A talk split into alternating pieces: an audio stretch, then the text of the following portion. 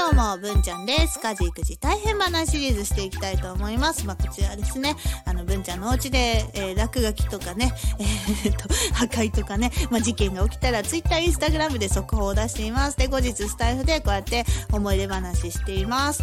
さあ、行きましょう。今回はですね、こちらですね。夏休み1日目のミッションは、この落書きを消すことだ。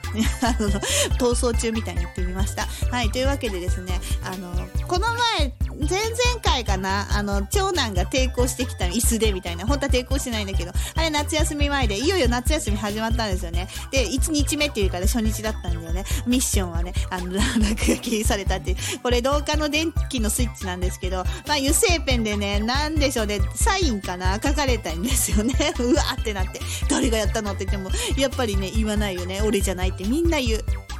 あの夏休みとか冬休み春休みね長期休みのの前っていうのは学校から全部持って帰ってくるんですよ。お道具箱とか絵の具セット、習字セット。ね、わかるでしょ？うん。それをさ、幼稚園児たちはさ、何これと思ってさ、中身出して開けてさ、ブチって出して、やべえって言って逃げるんですよ。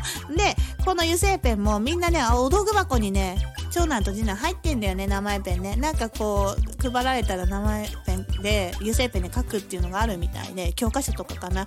まあ、あの、絶対入れなきゃいけないものに入ってるで、持って帰ってきて、油性ペンで書いて、やべえって言って逃げた。そのパターンですね。だから、長期休みの最中っていうのは、何かしらの塗料を拭いてます、私は。